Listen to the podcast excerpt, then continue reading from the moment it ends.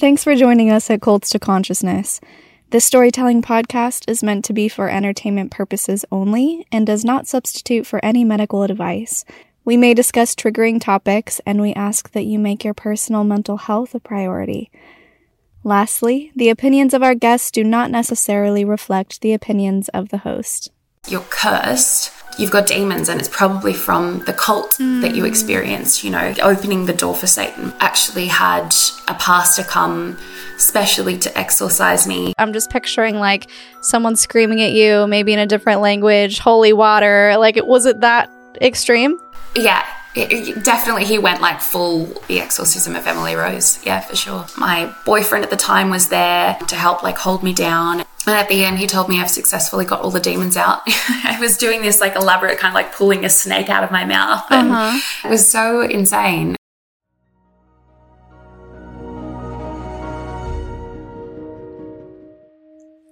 Hey, my name is Shalise Ansola, and this is Cults to Consciousness, where we discuss leaving high demand religions or organizations and finding healing and independence through awareness and true individual sovereignty. If you're only listening, head on over to my YouTube page to see our faces at Cults to Consciousness, where you can join in on the conversation. It means so much that you comment and leave words of encouragement for our guests. It's just really nice to read those, and it's nice for our guests too.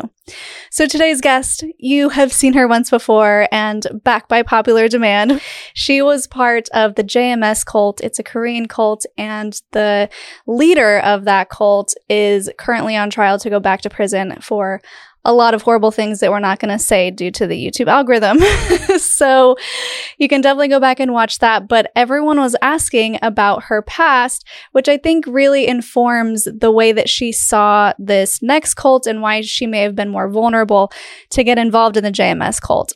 So, welcome back to the show, Liz. Thank you so much. Yeah, it's lovely to be back, Shalise. And I just wanted to say thanks to everyone who was so encouraging. I read through the comments on YouTube and um, on the video, and it was it was just so um, affirming to read the the lovely responses that everyone had. You have a, a wonderful crowd. Oh, so, thank yeah. you. Yeah, we had some incredible words of encouragement. And I actually wanted to read a couple of those comments now just to kind of kick off this episode from 101 Kalamazoo. This is one of my favorite episodes yet. She is incredible and so well spoken and smart.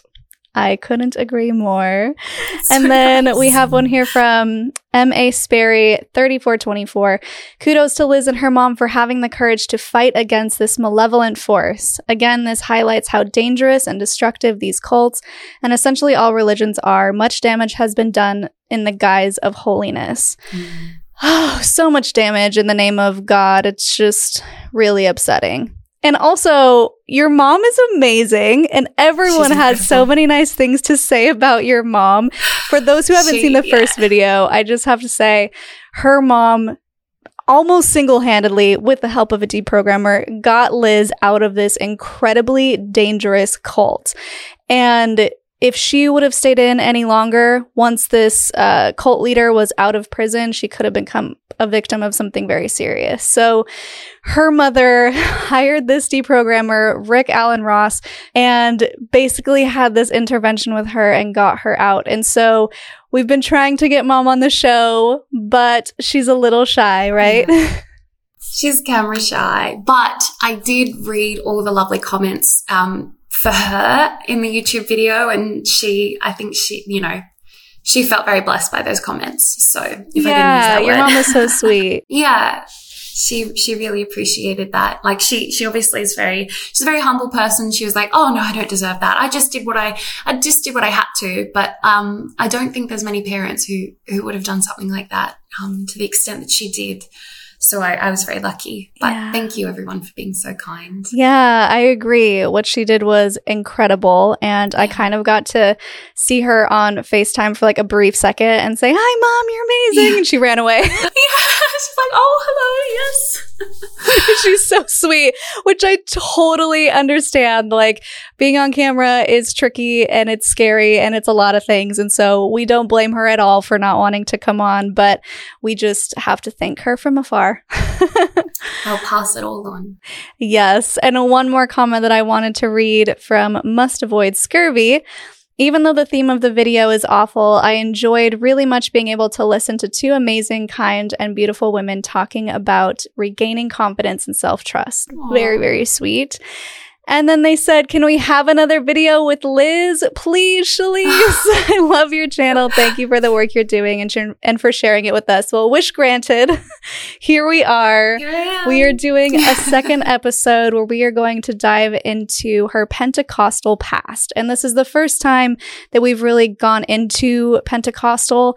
And I have to admit, I don't know much about it. In fact, I would say close to zero about being Pentecostal.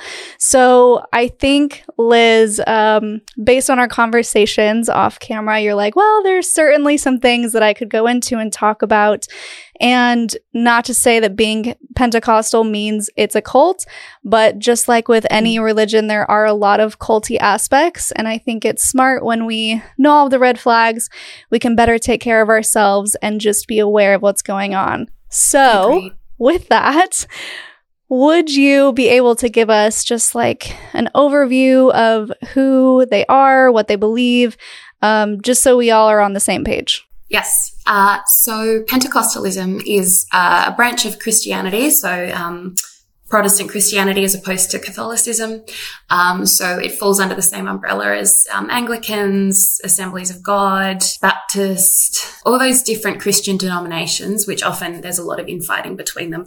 Pentecostalism, I mean, they all sort of hold the same kind of core beliefs.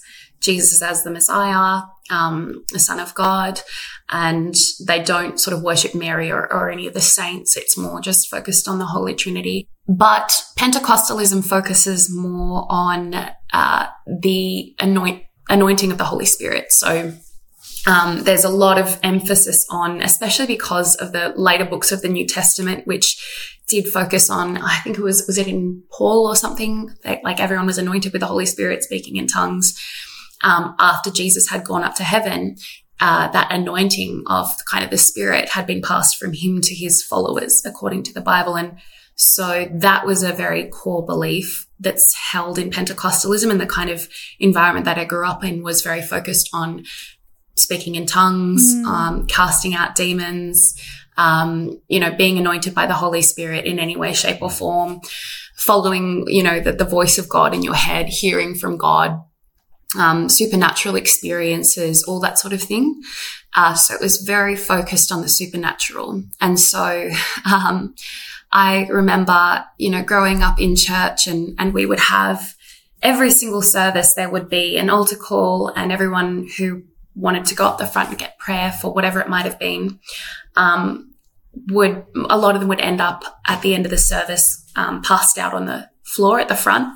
Um, so people would be shaking, you know, they'd be screaming, they'd be having what looked like a seizure, um, they'd be praying in tongues and often they, you know, it was the hand on the head, kind of Benny Hinn style.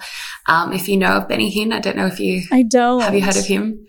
Okay, he's like a he was um, on American television for a very long time as a Pentecostal preacher, and he'd put his hand on people's heads and they just fall down. Oh. Yeah, and so it's interesting looking back, I suppose, to think of those dynamics and. I don't. I don't personally believe that that was anointing of the Holy Spirit. I think it was um, more of a, um, I guess, a psychological effect of you know uh, influence and suggestibility. And the power of suggestion when you get together as a group um, and the power of suggestion when you're surrounded by people doing those things uh, feeling anointed is more of a, a group psychology experience than it is a heavenly experience. Mm.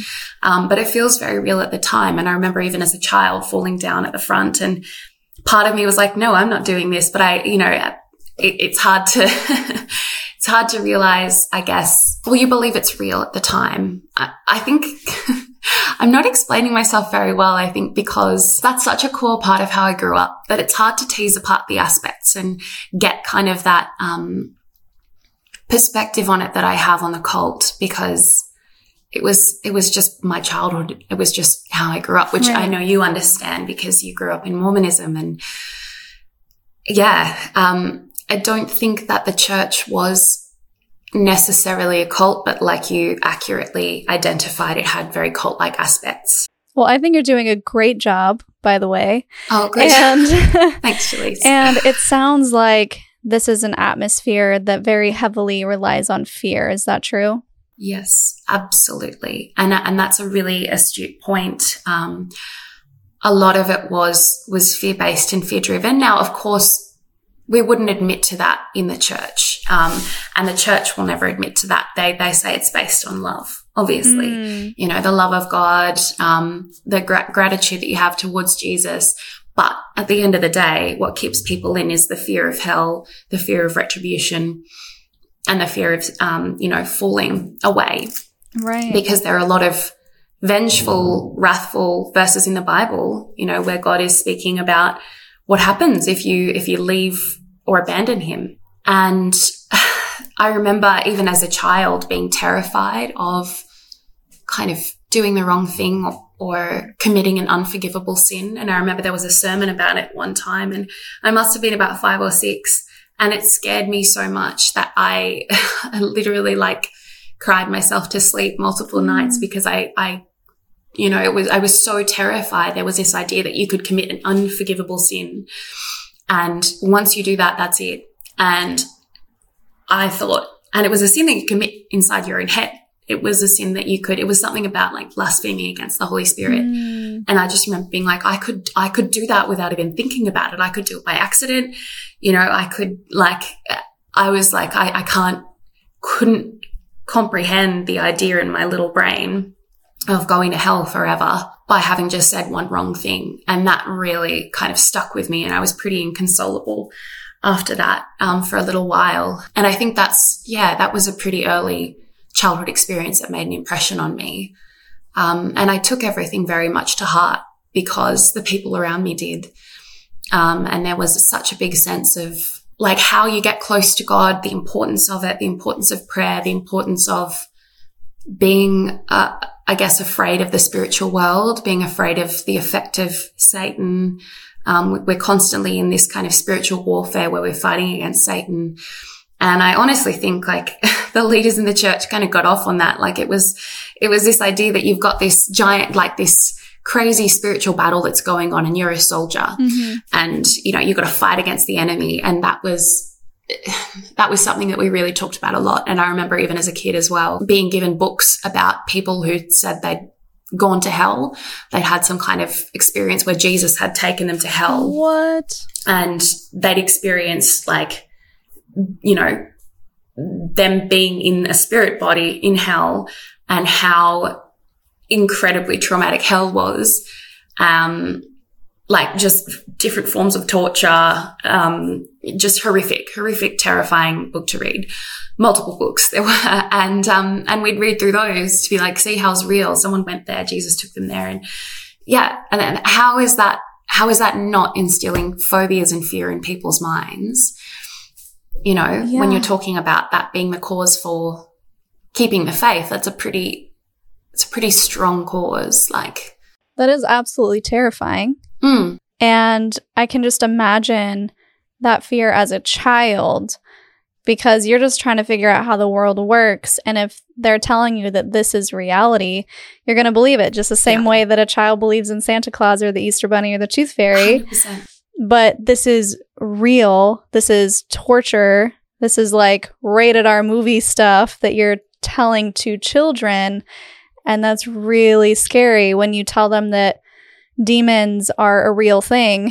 It's not no such thing as monsters in the closet. There are such things as demons in the closet. Like that's so scary. Do you remember thinking about the the way that these demons were a tangible force? Did you find yourself looking for them or watching out for them?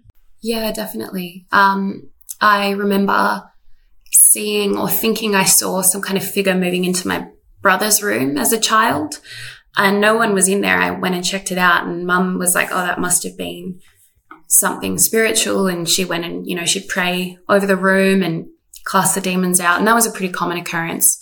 Our parents like casting demons out of the house oh. and spiritual warfare, spiritual prayers, like all the time. We'd, we'd go to, um, not just church on the weekend, but we had like a midweek kind of like Bible study group where all these families would get together and pray and sing songs. And so it was, it was pretty like there were a lot of cult like aspects to it. Um, and yes, we were all encouraged to very much try and like think, you know, spiritually and kind of have that almost like third eye open, although that's not how they referred to it. But, uh, people in the church who claimed that they could see the spirit world, um, or, you know, had that kind of sense, um, were often very revered in the church.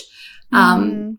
and looking back with the understanding I have now, I sort of think that's a bit psychotic, isn't it? Like for someone, obviously these people weren't hearing from God and they weren't seeing demons or angels in, in my mind, of course. Um, it's my opinion, but with that in mind, what the fuck were they doing? Like just making shit up. Uh, you know? And, but I think that's really common. Like, and it's easy to do. And I don't, I don't necessarily presume that they were completely making shit up. They might have, it's very easy. And I don't know whether you can relate to this, Shalise, but I found it growing up very easy to think, oh, I've heard from God, when actually it's just the voice in your own head that mm-hmm. is interpreting things according to the framework that you have been conditioned to believe in and you're coming up with your own ideas and, and you might have a, a quite a clear thought and think, oh, that must be God speaking to me. And it's not. Um, right. Did you ever feel like, was there suggestion like that in the Mormon church or was it? Yeah. Yeah, there was. And it was, it was seen as the Holy Spirit or the Holy Ghost talking to you. Yeah. And so anytime you didn't get warm and fuzzy feelings, it's because the spirit had left you, which meant you must be doing something wow. wrong.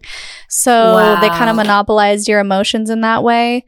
Um, yeah. Yeah, yeah, the thing about the the psychics and the mediums and everything, I feel like it's kind of tricky because I'm also not one mm. to say that a spirit world doesn't exist. But yes. what I don't yes. like is when people are using these visions or whatever it is and weaponizing it against people with fear. Absolutely. Like if you want to say Absolutely. you saw a ghost, then cool. But to say I saw a ghost in your house and you have to either pay me to come and like do an exorcism or or if you don't have me come over and bless it in the name of God, your family is going to be possessed by demons. Like that's where oh, I don't agree with it and that makes me upset.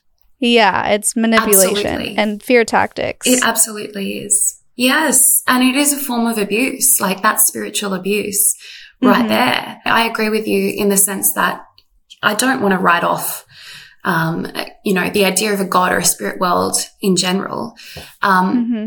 and I think it's important at least for myself personally, as an ex cult member, an ex religious, ex fundamentalist Christian, uh, to really be able to um, live in the world of grays where I don't know exactly what exists, what's out there, um, whether there's a spiritual world, whether there isn't, whether it's something that we sort of have a good idea of, or whether it's something completely different from what we could possibly conceptualize. And that's fine because I'd mm. rather live curious and open um, than do the exact same thing that I did in religion, which is have this black and white sense of the world. I know what's true, you don't. And if someone disagrees right. with me, then they're automatically wrong and I'm right. I don't think that's a healthy way to think. And I think that's how we were taught to think in the church. So, uh, yeah, I don't want to write off the idea of a spiritual world, but what I do object to is the idea that the only reality that is valid is the one that um, exists within Christianity or exists within a particular religion. Because if your faith is based on, or your beliefs are based, based on faith and not sight, as it says in the Bible, we believe by faith and not by sight. You're believing in something that is intangible inherently. By virtue of that fact, if you've got another religion that believes in something based on faith and not sight, that belief is absolutely just as valid and by that argument just as real right. as the belief that you hold. And so, you know, I think it's less to do with, you know, being opposed to any kind of spirituality and more to do with exactly what you said, which is the idea that we are using and weaponizing spirituality as a means of control and not just by, Yeah. by externally controlling people, but a means of actually getting inside their brain and almost like implanting programs in their brain Mhm. to interpret things in a way that makes them cling more to the church, be more dependent on the church, be more dependent on, you know, obeying the church. Um, that's absolutely what I object to. And I think that's kind of what you were saying as well. So I, all that to say, I agree. Um, yeah. And it is hard to pull apart those dynamics, you know, because I, I wouldn't say, you know, the Christian church is inherently evil, but I think there are a lot of evil aspects. Yeah. Yeah. No, I agree with that, which is why we just try and shed light on those different things so that people can see it more clearly. Because when you are born and raised in something like that and it is your reality, it's really hard to question that magical thinking because that's just how you were raised. That's how it was for me anyway. When I grew up believing certain things about Mormonism, which, if you've been following my channel, you know there's a lot of very interesting beliefs. And I was just like, yep, that's how it is. That's the way, that's the way life is. Yeah. And I just didn't question it because that's how I was raised. Yes, 100%. You have no other framework to use to perceive the world through. So until you leave, and that's a whole other difficult experience in and of itself, creating a new framework that, you know, is based on critical thought. But without that, you know, you have no other way of interpreting the way you see the world other than the doctrine that you've been programmed with. So, yeah, it makes sense. hmm So, speaking of your childhood and your past, how invested were you in the doctrine? Would you say that you were the type who was very fervent and very um, wanting to learn more? Because it seems like you were a very dedicated person in JMS once you left Pentecostal church. So, was it the same growing up for you? Yeah. Yeah, definitely. Yeah. I, and like I said, I think in the last podcast, my personality is very much like if I'm invested in something or I believe in something or I'm passionate about something, then I'll put everything into it. And I think that's, you know, it can be a good quality, but I needed to learn to temper it with critical thought. But I didn't have access to that when I was growing up. I wasn't, I was completely terrified to think in any other way mm-hmm. than faith in what I'd been taught because that's a sin. So I did throw myself into it and you know, that was the environment that we were all in as well. And I didn't see that there was any choice, uh, because I remember the particular Bible verse being quoted again and again, which was, um, something about how if you're lukewarm, God says he'll spit you out of his mouth. So you're either hot or cold. Mm. Um, which to me meant, and to the way that it was interpreted in church meant, you know, you're either against me or you're for me, and there's no in between. You can't be kind of halfway there. You can't be luke- lukewarm. You've got to be completely invested, heart, body, mind, soul. And so I did take that to heart because I was fucking terrified of going to hell Right. um, and and incurring God's wrath, even though He's supposed to be a loving God. Uh, the the wrath of God was very much emphasized in the church as well. Um, and I also remember, you know, martyrdom being kind of glorified. So they'd constantly talk about, you know, how, how wonderful Christian martyrs were, how there were Christian martyrs overseas, you know, in countries where they're persecuted for their faith and, you know, the, the best, you know, the most, um, honorific thing you can do for God is to be martyred. And so, I, you know, as a kid, you'd sort of fantasize about, yeah, yeah, I'd be martyred for God. I, I'd, I'd gladly do that. You know, that's the greatest honor. And of course, it was never going to happen to me. I mean, we live in Australia, for goodness sakes, but, um, and we're very lucky, but you, you'd sort of fantasize about that because you'd think that's the, that's the ultimate, you know, sign of, of love, giving my life. And so by virtue of that fact, of course, you got to do everything alive that you can to commit yourself to, to God and to show him that you're devoted. Yeah. Um, if not martyrdom, you know, it was, it was a very, very, um, cult like kind of religion. Um, yeah.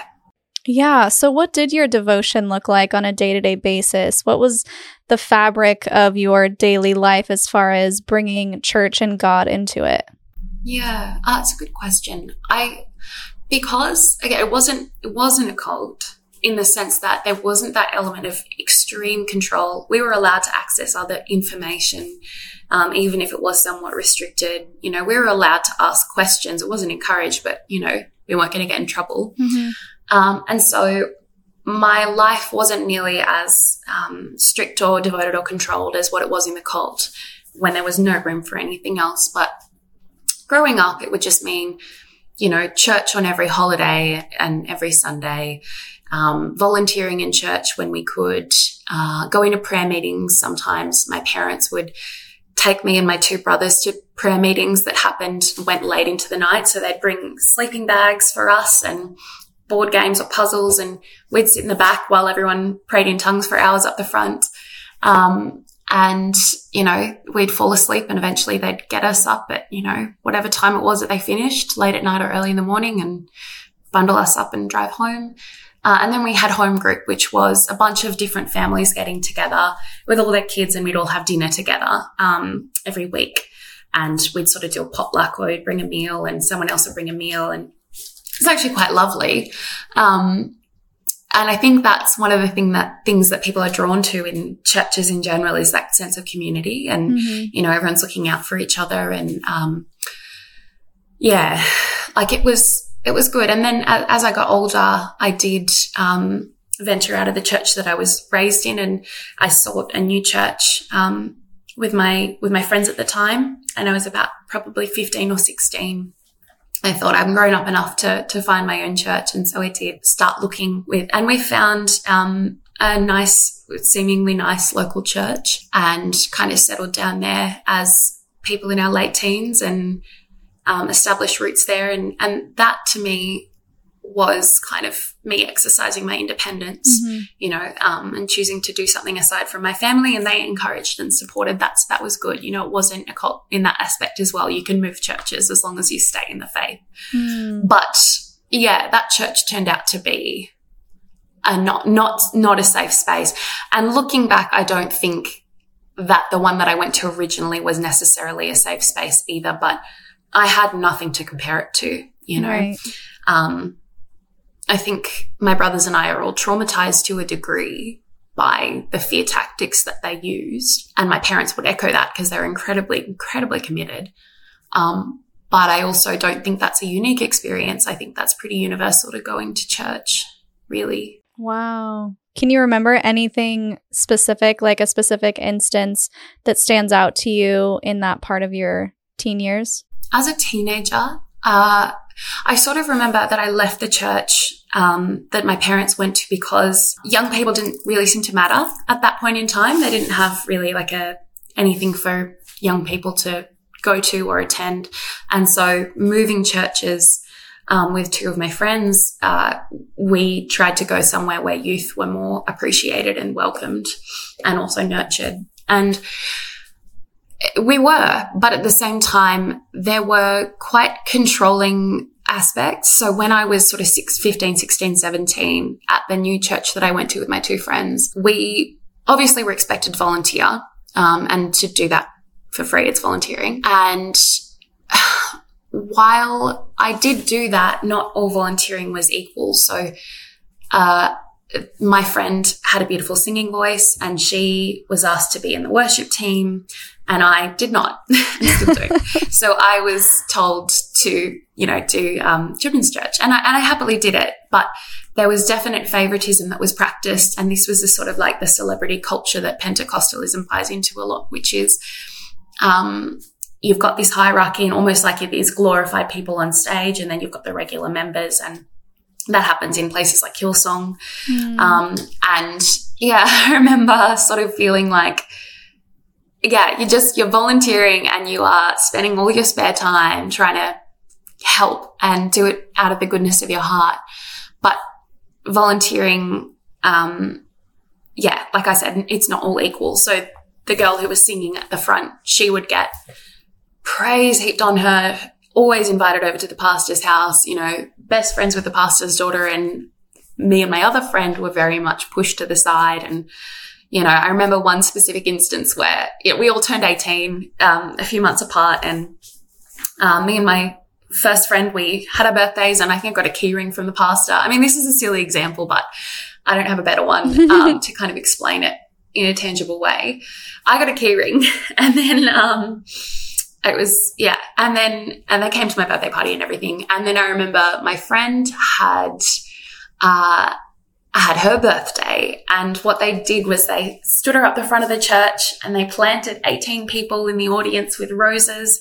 And they all, one by one, came up and passed her a rose. And you're the wow. most amazing person. And we love you so much. And, uh, you know, and we'd all come together. Mm-hmm. Um, and there was, yeah, there was like a distinct amount of favoritism and kind of at the time as well, I was struggling with an eating disorder for the first time. And I just remember not receiving any care or attention for that at all. Like I think the pastor, pastor's wife met with me once and, um, she sort of said, Oh yeah, like I, I understand you're depressed and you, you know, you've got an eating disorder. Well, let me tell you, I was much worse when I was younger. You'll be fine. And, and, oh, um, no. and that was kind of it. That was the extent of the care. Whereas they invested everything into our other friend who could sing everything. Like she was, she was the golden child. Um, and so I think that was hard, um, in the sense that I didn't feel like I was supported or loved in that community. And at the same time, the friends that I did have, this particular friend, the singer, she was actually quite an abusive person mm. emotionally. And for some reason, because I'd known her in the context of church, that was always okay. And so I think being in that vulnerable position where I was unwell and I was receiving pretty nasty treatment or at least neglectful treatment in the church where I was trying to seek help and community and love and care and having a friend who, who was, um, quite emotionally abusive and I'd grown up with her since age two. So, I, you know, I'd never knew anything different there either. When I started to receive love and care from um, the JMS cult, mm-hmm. members of the cult, I, I was like, wow, I didn't, I didn't realize that, you know, I could be made to feel so loved or appreciated. And of course that changed once I was brainwashed, but I think that was a really powerful thing. Was a really powerful tool that they used at the time because I had been feeling so invisible and neglected in church. Um, and I think that's, you know, that's not a unique experience either. Many people feel that way. Um, religion was never designed to mesh with capitalism. And when you have churches that begin to act like businesses, which is quite common in Pentecostalism, um, followers turn into resources to be exploited. Mm-hmm. So, you know, you are going to invest your resources into something that is going to pull in more people um, versus something that isn't because people are resources. And then, you know, capitalism itself wasn't designed to prevent harm. Capitalism was designed to make as much money as possible. So I think just the meshing of those two is really where, uh, in my experience, the church becomes destructive and abusive. And there are a lot of other ways that the church can be destructive and abusive. But I, I think, especially in my later teens, and once I came out of the cult, my experience was with churches that did act like money making machines. Yeah. Not, um, yeah, they weren't existing for goodwill. Yeah. And I guess I never put that together in such a way that you just did, which I love that you did that because it's so true. Church is meant to be intimate and spiritual, but then when you add in things like quotas and money and hierarchy, where the top is just rolling in money and the bottom has no money but they're giving it to the church it can be incredibly damaging there's a lot of yeah. people who talk about going on mormon missions and that's the moment where they realize it's not the church that they thought they belonged to when their leaders are telling them mm. if you don't baptize a certain amount of people by the end of the month you're not doing it right and you like we need to get numbers in you have to report everything to us so yeah, it just doesn't it doesn't mix and wow. it leaves people feeling really disjointed where they thought that they were doing something good and then it turns out they're just helping this corporation yeah. make more money. So I love so much yeah. that we're doing this episode because it just adds so much context to your story with the JMS cult. And as you're talking, I'm like, yep, oh, that makes sense. Oh, that makes sense because yeah. you weren't feeling loved and accepted. And then they just love bombed you, yeah. this JMS group. And maybe we can just give like a super, super quick rundown of what you went through, and then people who want to hear the full story can go and listen to the, your, your other episode. Yeah, basically, um, I was approached by um, a couple of women in a cult at different times, and the upshoot of it was that I ended up um, being brainwashed into a destructive cult called JMS. Um, the leader currently is on trial, or he's he's awaiting the conviction. Um, uh, he's a serial rapist, previously convicted, um, and we're hoping to put him in jail forever. But I was in that cult for nearly two years. Uh, and I, I nearly lost my life in that cult. And the way I escaped was I ended up in hospital and was professionally deprogrammed. So, um, lucky to be alive. Uh, but yeah, yeah, definitely worth, worth listening to that episode if you're curious. Yeah, definitely. And also to add to that description, you were specifically chosen to be one of thousands of spiritual brides for the leader. And oh, yeah that was another way. That's another way that they made you feel really special and chosen and yes. you know angelic i guess you could call it. You're supposed to be another thing we didn't mention i don't think is that the leader thinks that he is or at least he tells people that he is jesus returned so he is the messiah. So Correct. if you're chosen to become one of his brides you basically live a life like a nun and you are to only be with him. You are married to the messiah. So it's very twisted and it gets it gets really uncomfortable and hard to listen to all these women's stories who talk about the abuses um, in the name of God. And there are documentaries. We'll put them in the description box if you want to also read more, watch more about this cult, you can. And then obviously watch our other episode. So we had to bring that in because the next part of your story is once you're out of the cult, where do you turn to now that you have this huge spiritual void? Yeah, so I I came out of this cult like very unwell. Um, I was pretty much I was emaciated. Um, I was very weak, I was fragile, and I had just lost, you know, my entire belief system. I, I had the thing that I believed in so strongly that I'd been brainwashed to believe that I based my entire life around that I would have died for kind of crumble. Um, and that was a really hard thing to contend with on its own. And I spent the next year or so almost in a state of shock, I think. Um, because yeah, I just, I, I think because, you know, I hadn't had time to sort of slowly leave to start questioning yeah. and then to work my way out. This was a deprogramming. It was done in three days and everything, you know, everything crumbled in three days. And so, um, I remember like, I actually, well, I don't remember a lot of the first year because I spent a lot of it pretty dissociated. Mm. I remember sort of going into a room and kind of just standing there and zoning out. And then, you know, two hours later, I'd be like, where did that time go? Wow. I was really, really not well. And I was quite suicidal at that time as well. Um, because I had lost everything and I didn't come out with anything and, they'd made me stop studying. And so I had no degree, no money, nothing. I didn't even have my health. I had osteoporosis and I was emaciated. So mm. I, and I didn't have friends. Um, I like all the friends and family that I had, I was told to cut off. And, uh, and I remember when I got out of hospital and was deprogrammed, um, the friends that I had had in the church uh, knew that I had come out of hospital um, and that I was very unwell and that I'd come out of the cult. But um, the church that I was previously with and those friends that I'd had for my whole life um, did not reach out to me, didn't extend any any kind of care or love. Um, I think it was kind of once I had left them for another church. Um, that was that was sort of it, mm. um, and I didn't deserve, you know, didn't deserve any any follow up or any attention after that. So it might have been that they didn't fully understand what I'd gone through.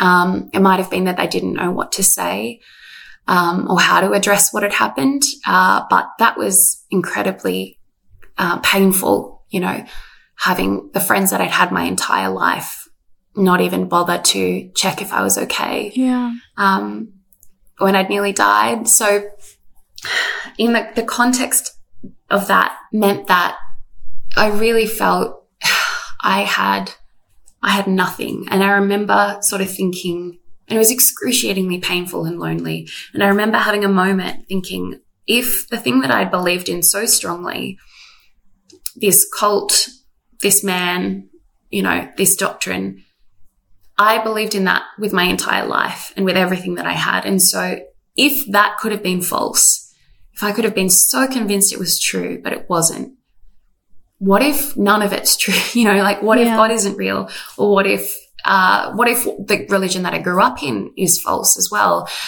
And I had that thought and then immediately I was like, can't cope with that. I cannot, too I cannot much. Cope with not only losing, it's too much. It's too much all at once. And I remember thinking very clearly, like, if I lost my faith in God and everything that I've grown up with, then I don't, I don't know how to live. I don't know if I want to live anymore. Like it was just, it was too hard. I couldn't let go of it. Yeah. And I also needed some kind of sense that um, there would be, I don't know, like some kind of healing or atonement or that, that this was all part of a, a bigger mission or, you know, that, that sense that I, I really needed some kind of belief in some sort of direction or redemption of what I'd just gone through.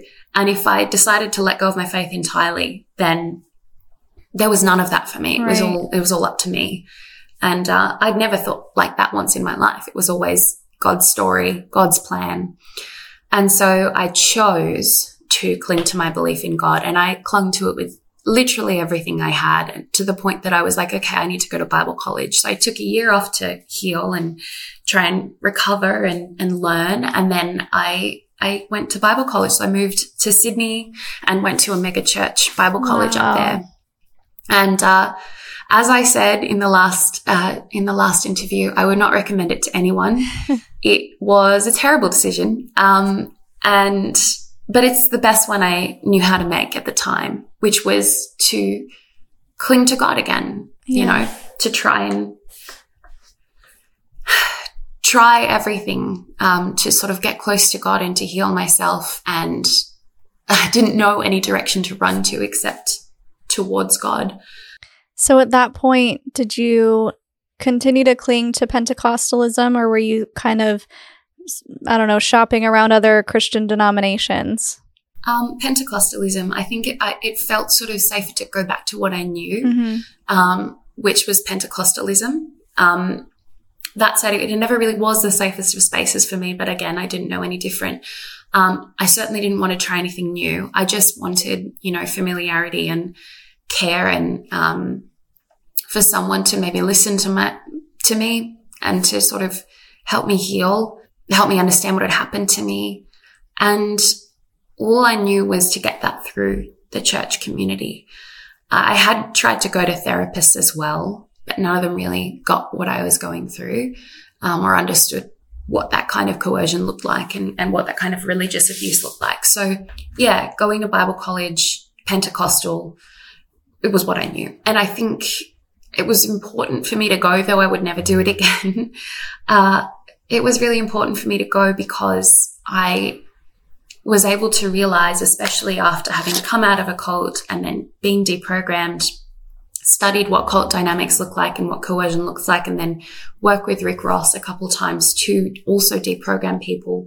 And just being exposed to all of that meant that when I went to Bible college, um, I mean, I went for healing, but I couldn't help but see those same dynamics of coercion, manipulation, um, and you know, harm uh, being perpetrated in in the Christian church as well, mm. and the power of suggestion being exercised to get people to give of themselves, of their resources, of whatever, there were so many elements of cult like dynamics, though I wouldn't say it was an actual cult. Um, I couldn't help but see those dynamics really loud and clear.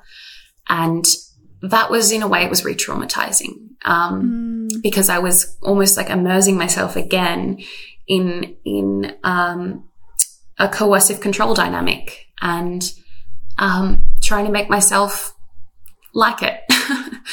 Um, but I didn't know how to do anything else. All I knew was you serve God with everything you have. And, and this is how I heal.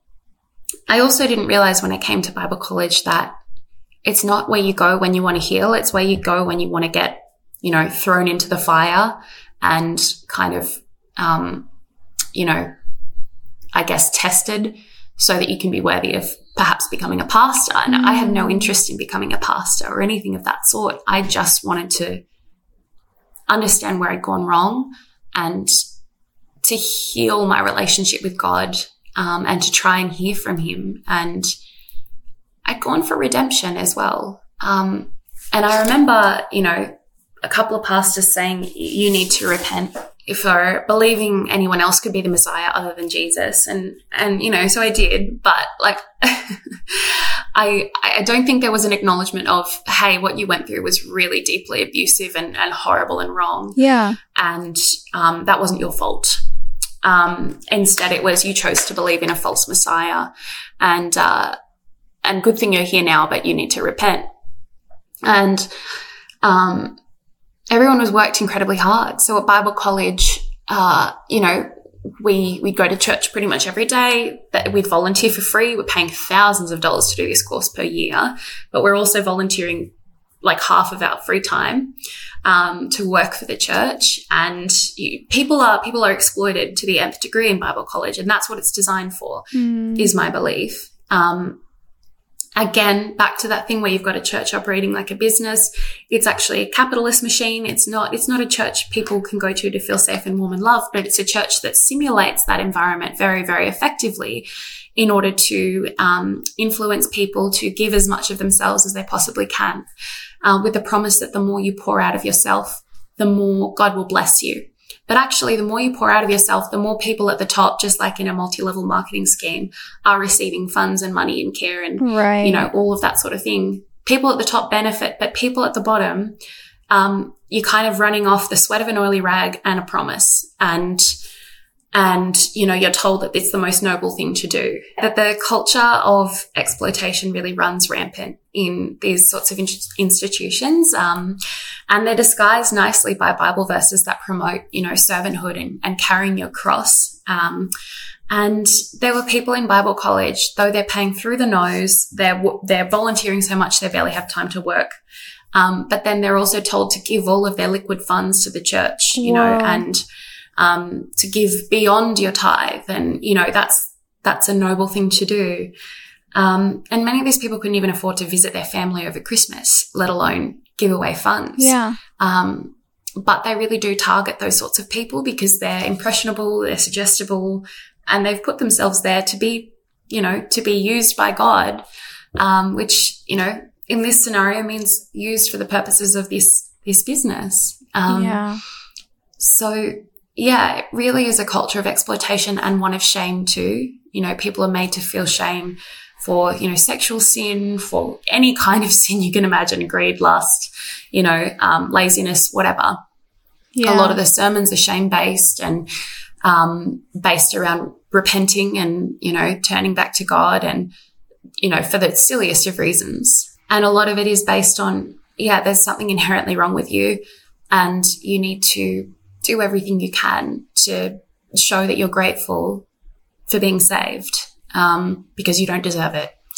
And so the least you can do is give of your life and your funds and your time and attention and love and money and everything else that you have because that, that nothing compares to being able to go to heaven and being saved, even though you're a dirty sinner. Um, I mean, that's, that's, that's religion. That's Christianity in general, right? But, um, putting myself in that Bible college environment was exposing myself to the, I suppose, the most, um, intense form of that kind of, um, environment. Mhm. And it's certainly not what I needed to heal. It was the opposite. But it did show me that those dynamics aren't just, they don't just exist in cults, they exist in religion at large. And religion wasn't a safe place for me to be. Um, and I don't know if I would have noticed that if I'd just gone back to church and continued on my life. Like, Mm. yeah. Yeah, I'm glad that you brought that up because a lot of times it's really easy. And actually, you mentioned this in your previous episode that one of the things that Rick used to deprogram you was to initially show you different cults and be like, see, you can agree that that's ludicrous, yeah. right? Oh, yeah, that doesn't make any sense, right? Until eventually yeah. he's like, isn't that kind of what your group is doing? Yeah. And so exactly. a lot of times you have people that will say, oh, clearly Mormonism is a cult, but I'm not in a cult. You think I'm in a cult? Mm. And they're mm. unwilling mm. to draw the parallels and make any comparisons. In fact, very offended that I would even suggest to draw yes. a comparison, which I get because when you Absolutely. start questioning somebody's belief system, Usually, if they're so, so, so deep into it, it's questioning their identity and their reality. It's not yes. just questioning what they think about something, it's their entire life. It's very personal. So I always try to tell people, I'm not against the people who are in these cults or these religions. I think that some people are intentionally hurting people, which absolutely I'm not okay with. But most people are just going along with things. They don't really understand the ways it's becoming harmful. And it's systems, not people. Yep. It's how they were raised. It's part of who they are. So when we are talking about these groups, we aren't trying to attack people. We're trying to attack systems and manipulation tactics and coercive control and all of those things that belong in cults. So to bring this around full circle, as a child, you were told that demons were very real and people were speaking in tongues and falling over and passing out with the spirit. And then you become part of this group where they are so completely controlling of you and they are deciding what you eat, when you eat and you are basically being groomed for this leader. And then somehow you're able to escape, not somehow, by your amazing mother, you are able to escape this cult. And then you're dropped right back into the fear and the demons and the hell is real. And you told me before we recorded this that they actually tried to perform an exorcism on you. Like, my goodness, Liz, that is a lot to go through. Yeah. That is a lot for one person. So, do you want to talk a little bit about the exorcism yeah. if you're comfortable with it? Yeah, yeah, totally. Um, yeah, it is a lot. Thanks for acknowledging that. It's, yeah. it's, it's a lot. And I think, uh, you know, yeah, it's hard to kind of even summarize all of these elements um, and how re-traumatizing it was. But for the exorcism, so I I had been in Bible college. I think it was my second year in Bible college at that point, and I was really struggling. And I think that was because I was constantly being re-traumatized in this environment where I was forced mm-hmm. to do all of these things that you know felt like spiritual abuse all over again. Um, and there was a lot of there was a lot of exorcism stuff going on. Like people would have demons cast out of them on the regular. Um, that that was almost a weekly occurrence. Mm. Uh, and you know, I remember seeing people being exorcised and vomiting green and you know bright green and kind of like having seizures and not being able to breathe and all these scary things. It was normal. Um, and I you know, I'd, I'd, go and get prayer when, when it was appropriate. But in this particular instance, I had, I'd had a series of things happen to me, which were really unlucky. And I was like, why do these things keep happening? And the messaging was, you're cursed. Um, and you've got, you've got demons and it's probably from the cult mm. that you mm. experienced, you know, Satan kind of opening the door for Satan. And so I, uh, actually had a pastor come specially to exorcise me. Um, he came to a friend's apartment and my boyfriend at the time was there um, to help like hold me down and um, friends at the time were there. And uh, he yeah he performed this whole elaborate ceremony. Just it, it was terrifying. It was that kind of weird concept of like this is probably not ex- a spiritual experience that I had looking back, but at the time it felt like something was happening because I was, I was crying and, and feeling a lot of things. But yeah. I think that was mostly just emotions from the intensity of the experience that it was. Um, and at the end, he told me I've successfully got all the demons out. I was doing this like elaborate kind of like pulling a snake out of my mouth. And, uh-huh. you know, I, it was so, it was so, yeah, it was so insane. Um, but yeah, I was told that I was demon free and nothing unlucky happened to me after that. Um, you know, so it's easy to, you know, for them to argue, well, he got the demons out. I, I certainly don't believe that was what actually took place, but uh, it was a pretty extreme experience. That's very extreme. Is it like they show in the movies? I'm just picturing like someone screaming at you, maybe in a different language, holy water. Like, was it that extreme? Yeah. Yeah, pretty much. Yeah, yeah. It was a lot of screaming and yelling. Um, my head didn't turn 360 degrees okay. though, and I did not projectile vomit, so I didn't hold up my end of the deal. But uh, yeah, it, it, definitely he went like full, you know, pastor mode um, from like the exorcism of Emily Rose. Yeah, for sure. Yeah, these things really happen. It's wild. wow. Yeah. Okay, so after that experience, were you on board at this point or were you kind of on your way out? Were you just like, okay, I'll do it because, you know, to appease them? Or did you feel like it worked and you were happy to rid yourself of demons? I think at that point, because I was so beaten down and so scared and so just traumatized that I was willing to believe that that had worked because I would cling to any kind of belief that meant that life wasn't going to be as traumatic and hard as it had been. Okay over the last little while. So yeah, I believed it at the time, but I was sort of on my way out as well. So I, it was a, it was a confusing time and I, you know, I remember having a number of traumatic incidents in, in Bible college where, um, at one point, like the, the head pastor of the whole, you know, global church prayed for me and sort of in a, in a church service and, you know, had said something in his prayer about me having been really hurt and that God was going to heal it. And I just remember kind of crying and thinking, someone tell him, or, you know, has he heard mm-hmm. from God or whatever. And then straight after that, down the front, everyone was called to the front.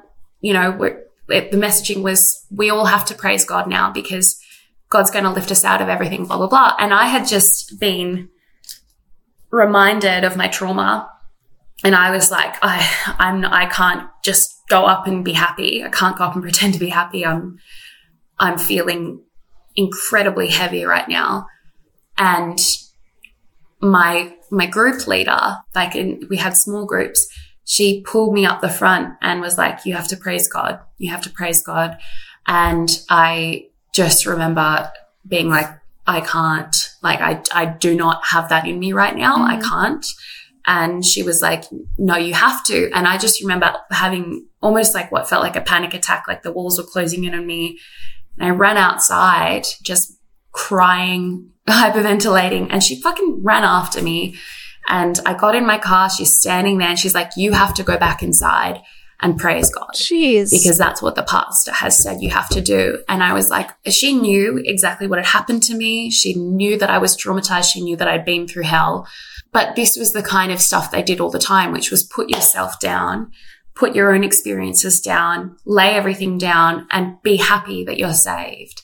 And I could not do that anymore after what I'd been through because I needed my emotions to be held and acknowledged. Mm-hmm. And I needed to feel like I was in a safe space, not in a space where I had to deny myself constantly in order to appease God.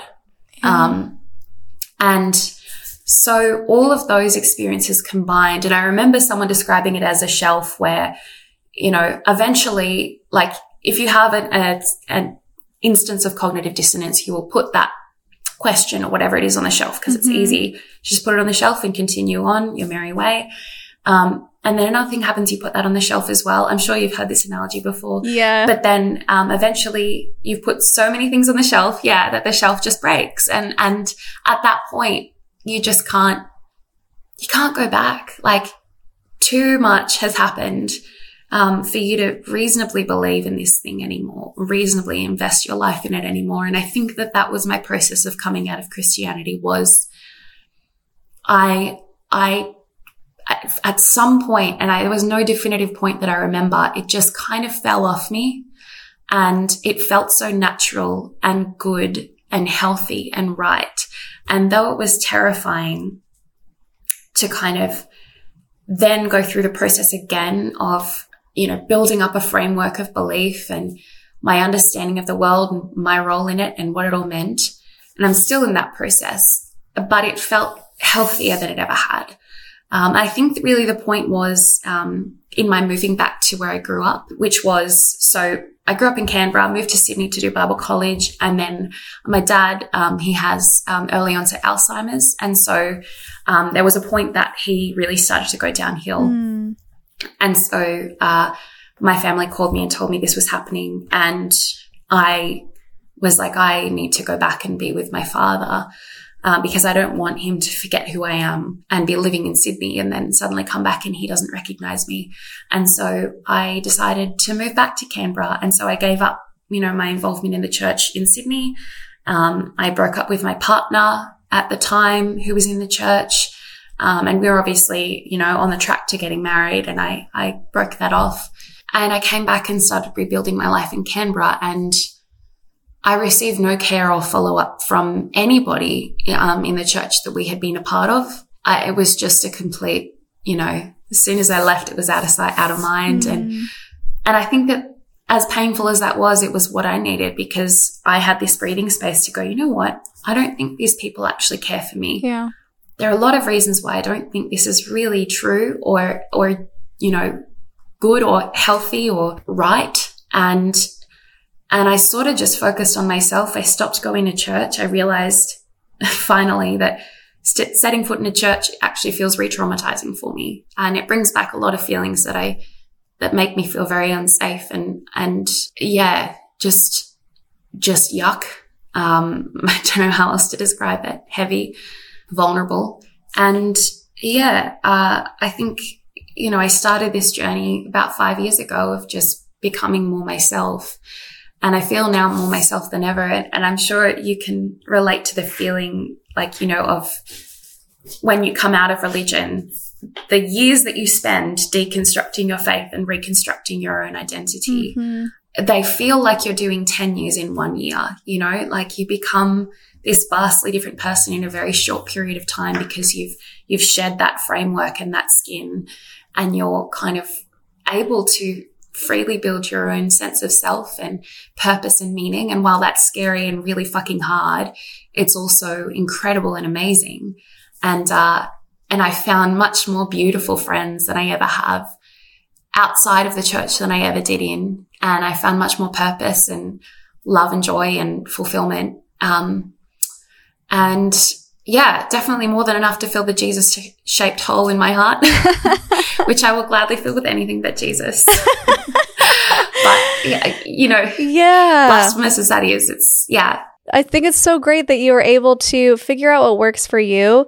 And I, I talk about this all the time when people say they're sad that they are losing their community.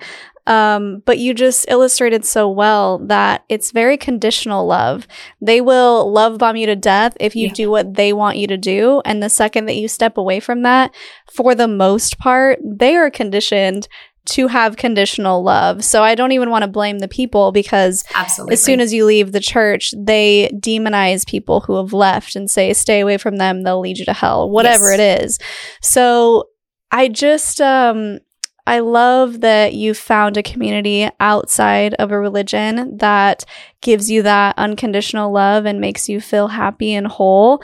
And it's also okay that you don't want another Jesus in the Jesus shaped hole in your heart, right? It's okay that that doesn't resonate with you. And I guess this is an invitation to people who um, are thinking about commenting, oh, it's so sad that she left Jesus altogether.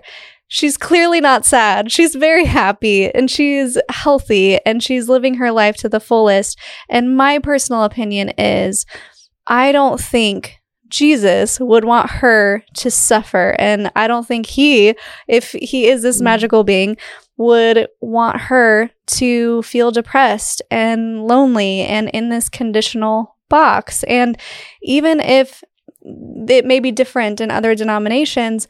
I just feel like if the time comes and and we all get to heaven and Jesus was the way, I feel like he would say, "You know what? You did your best and it didn't work for you on earth.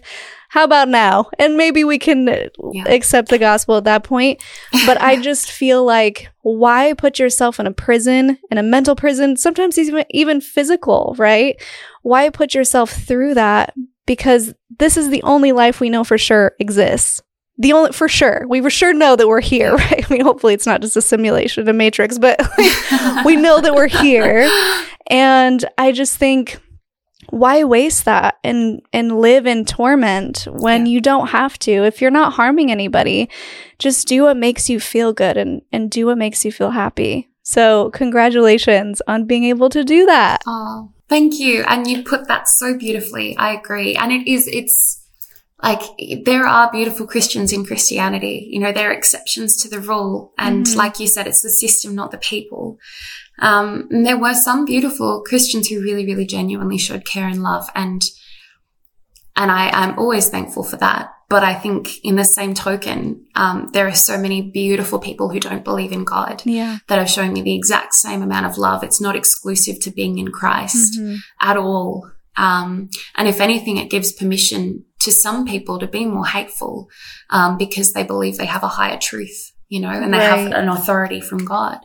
And that's dangerous and easy to take advantage of. But I completely agree that, you know, if truly, if God was a loving God, um, if God existed, if there was a heaven, he knows that so many of us who are victims of abuse in the church not just myself, but many people. I mean, you think about the Catholic Church and the, the victims of abuse that people, mm-hmm. like the abuse that people have suffered in there, um, how predatory it was.